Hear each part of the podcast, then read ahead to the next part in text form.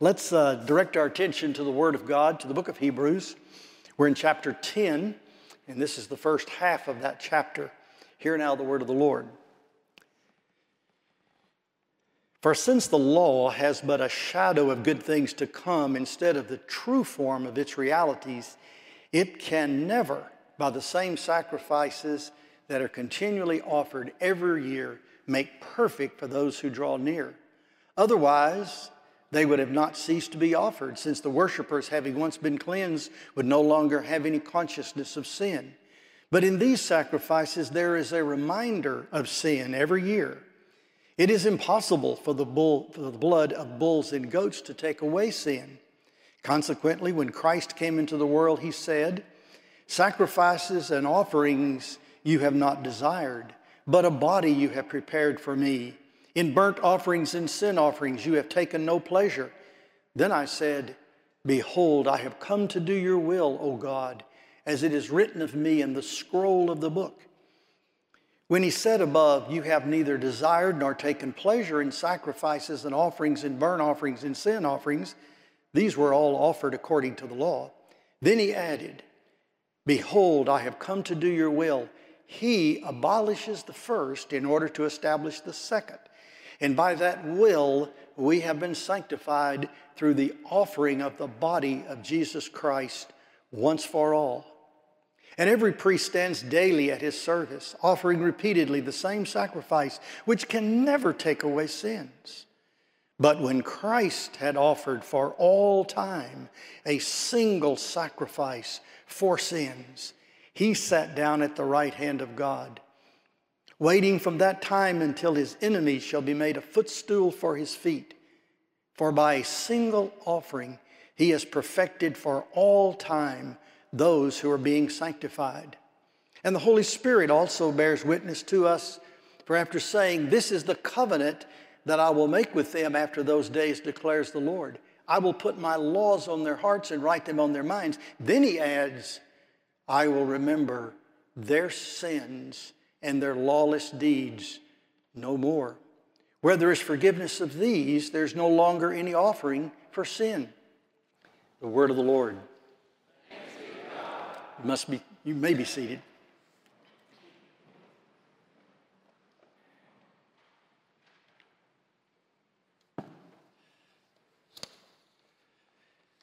When Paul sent me the title earlier this week and said better blood, we've been talking about Christ as a better high priest, and so he mentions the blood. Well, he and I had had a short conversation a couple of weeks ago about uh, the nature of preaching the blood of Christ.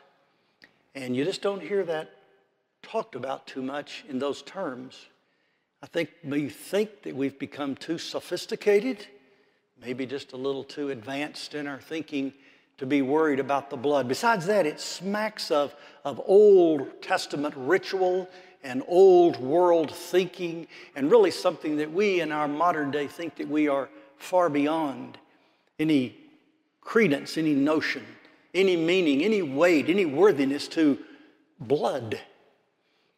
Wasn't always so. In fact, I was just recalling when I saw the hymns selected, the, the hymns over the years, some of which are not in some of the modern denominational hymnals, but they were in the old Baptist hymnal I grew up on.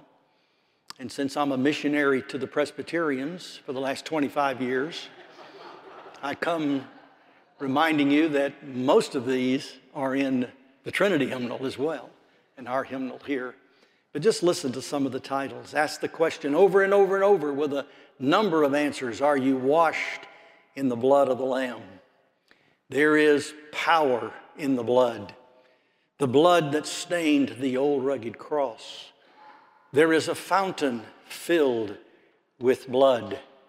When I see the blood, I will pass over you.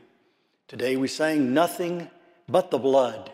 Even the favorite rock of ages says, Let the water and the blood. The old rugged cross speaks of the blood stains. And then that good old song, Victory in Jesus, that we used to sing almost every Sunday night when I was growing up, talks about He sought me and bought me with His redeeming blood. The great song, Oh, What a Savior, says it's the last refrain it emphasizes in every stanza He gave His life's blood for even me. And then the precious song, Near the Cross, speaks of there is a precious fountain. Why so much song? Why so much poetry? Why so much emphasis upon the blood? And especially as we speak today, is the blood of Christ. Well, there's a principle. Last week I noted about 10 principles of the Old Testament sacrificial system that taught us things we needed to know in order to understand the death of Christ. The Bible says that Christ died for our sins according to the scriptures. What scriptures? Well, the whole Old Testament.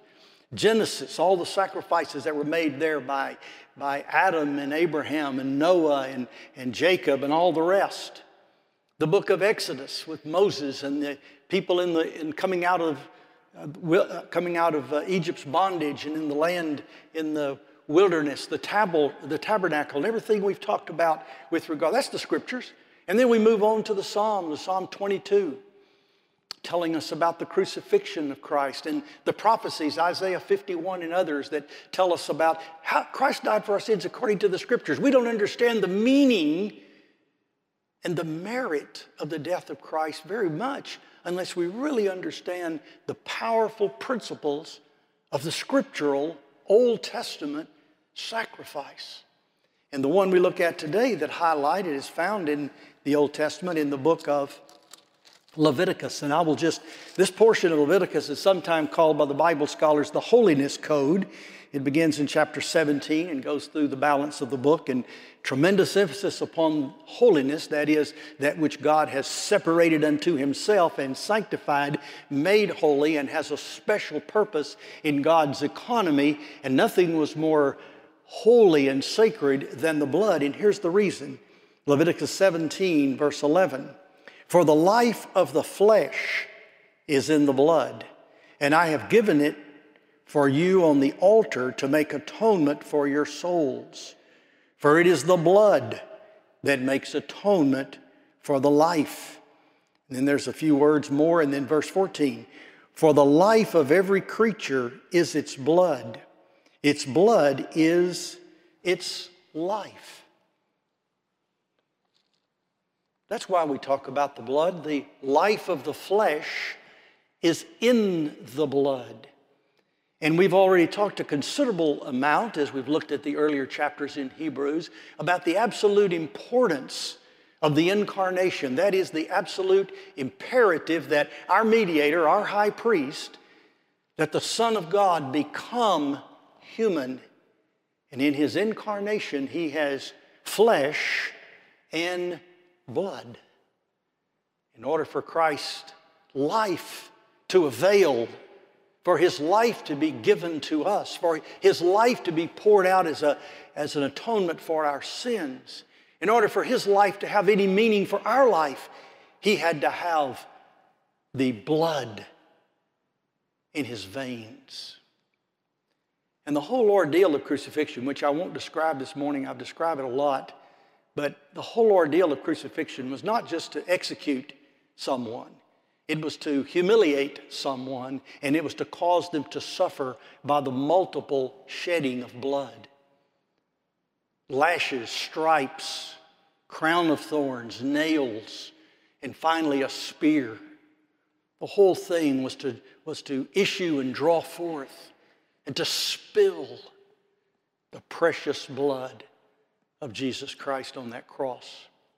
That whole ordeal was to show that he was pouring out his life for us. And that's really what our salvation cost.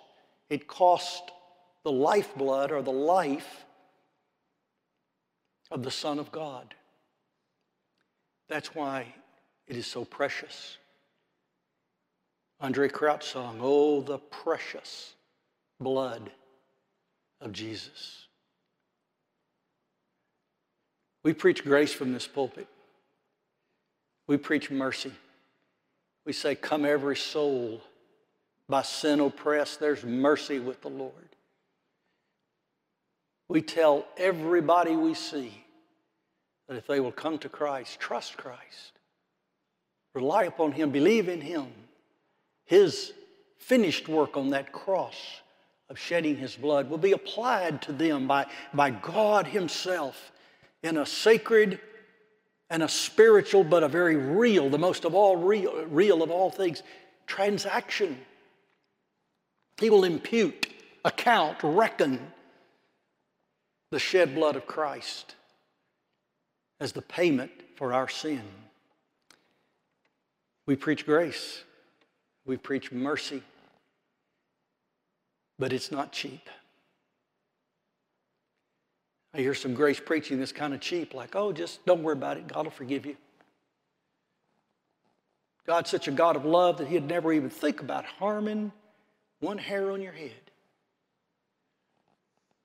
No, He gave His Son, His only begotten Son. And all the love of God is always bound up in that Son. Here in His love, not that we love God, but that He loved us and gave His Son to be a propitiation for our sins. The love of God is dispensed through a conduit, an exclusive, once for all, one of a kind, for all times conveyance. And it comes through Christ and Christ alone. There's no other way but the way of the cross. It's called in the old gospel song the blood stained way. You can't get around it. You can't walk away from it. In fact, the very last verse of our text says, Where there is forgiveness of these, there's no longer any offering for sin. In other words, the sacrifice of Christ, in keeping with the old covenant that was given to us in Jeremiah 31, there in verse 16. The covenant, God says, and then He adds, I will remember their sins and their lawless deeds no more. The only place for the forgiveness of your sins, for the purging of your sins, for the remission of your sins is the blood of Christ. Without the shedding of blood, there is no remission of sins. So we come to Christ because there's no place else to go. No other fount I know. Nothing but the blood of Jesus.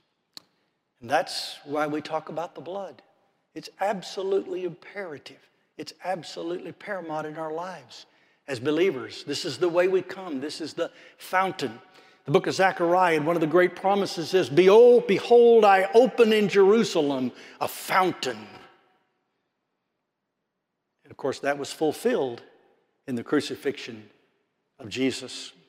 Now, in this particular passage, there's just as, as all of these passages, these big chunks of scripture we've been looking at in the book of Hebrews are just filled with, with rich doctrinal data that fills in so many of the, uh, of, of the places to connect the understanding. But there's two or three here that I'd like to point out really briefly.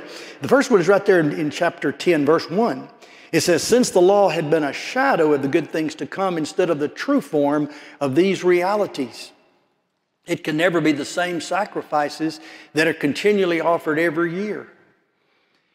Basically, what that, that is telling us is that everything that went before, all the sacrifices of the Passover lamb, the bullocks, the calves, the goats, all of those animal sacrifices were just shadows, just little glimpses, just little flickering pointing signs to the once for all sacrifice of Jesus Christ. The blood of bulls and goats, the scripture says here and in the previous chapter, can never take away sin. Wasn't intended to. It was a shadow. It was what's called in another place in Scripture weak and beggarly elements. It, it's kind of pathetic in a way when you think about the, the, the sacrifice, but it taught us the victim, it taught us the high price. It taught us sacrifice. But it, it wasn't designed, it pointed to Christ. Every sin that was ever purged in the conscience of every person throughout all of human history has been purged in the blood of Christ, not in the blood of bulls and goats and all the animal sacrifices of the Old Testament. They were shadows. But it says, instead of the true form of these realities, when Christ comes, we have the true finished, accomplished. And, and language is used in this scripture. Uh, verse 12, for example, but when Christ had offered for all time, how long? All time. How was, how was Adam saved? How was Abraham saved? What took care of their sin? What took care of their guilt? What paid the cost and the price of their redemption? The blood of Christ.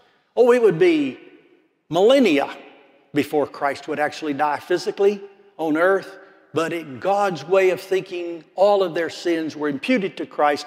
He bore the sins of all of those people in his body on the tree, Peter tells us. And all they had were just little shadows to look at. Now that we've seen the full manifestation of Christ coming and we have the record, the apostolic record, and the witness of the New Testament and the church telling us about the crucifixion of Christ, then we can catch up. We have a different perspective. Jesus walking with the disciples on the road to Emmaus, remember that? He said, Oh, foolish and slow of heart to believe all that the prophets said. Didn't you read the prophets? Didn't the prophets talk all about how the Messiah was to die, he was to suffer. It was all through there. Everything pointed to it. But when Christ came, he was offered for all time a single sacrifice for sin. There's nothing left to do. There's nothing beyond. In fact, that's what the very last passage there says. He says, Where there is forgiveness of these, there's no longer any offering of sin. There in the last verse, verse 18. Don't need any more offering for sin. It's over, it's accomplished, it's finished. Think about what the Lord does for us. He gives us this great benefit Everything that went before has been completely fulfilled, superseded, and accomplished, and actually made efficacious. That's a big word, but it means effective. It has actually affected, accomplished that which God intended for do. The crucifixion of Christ, the offering of a sacrifice for sin, was God's idea. Jesus is a lamb slain from the foundation of the world. It's not our pagan way of thinking, it's God's ordination. The scriptures tell us that Jesus hanging on the cross was something that pleased the Father. It pleased the Lord to bruise him. He knew this was the only way that his absolute justice and holiness and righteousness would be satisfied so that we may cry out as the Apostle Paul does, quoting the Psalms, that you may be just, O Lord, and the justifier of those who come to Christ by faith. We want God to be just. We don't want God to let it slide. We want God to take care of it. And He has in Christ. This is, the, this is gospel truth we're hearing. This is good news that opens our minds and opens our eyes. And so we have received that sacrifice. In verse uh, 9, for example, it says, He abolish, abolishes the first in order to establish the second. In other words, the old covenant order, the Mosaic order, the Levitical order, the old sacrificial system, which the Bible, look how thick the Bible is. And we don't get to the New Testament till we get about right here. Look at that. That's Old Testament. That's New Testament. you see the difference? Why is it just so little New Testament? We're New Testament Christians, we say, and all we'll read is the New Testament. You don't read this part of the Bible, you don't understand this little part of the Bible. Because this little part of the Bible just gives you the gospel truth of how it's all been summed up.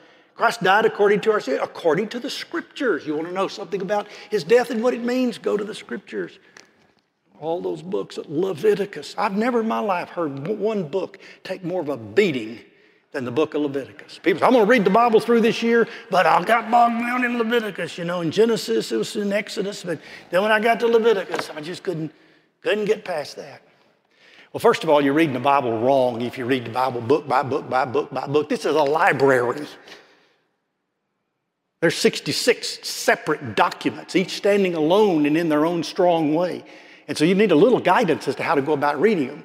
And they're not even bound in this same order in other versions of the scripture. The Hebrew scriptures are not bound like this, neither are other versions. You need to know that it's 66 separate books, and you need to pull that book of Leviticus out and spend some time with it. And that book of Leviticus will teach you something about sin, the awfulness of sin.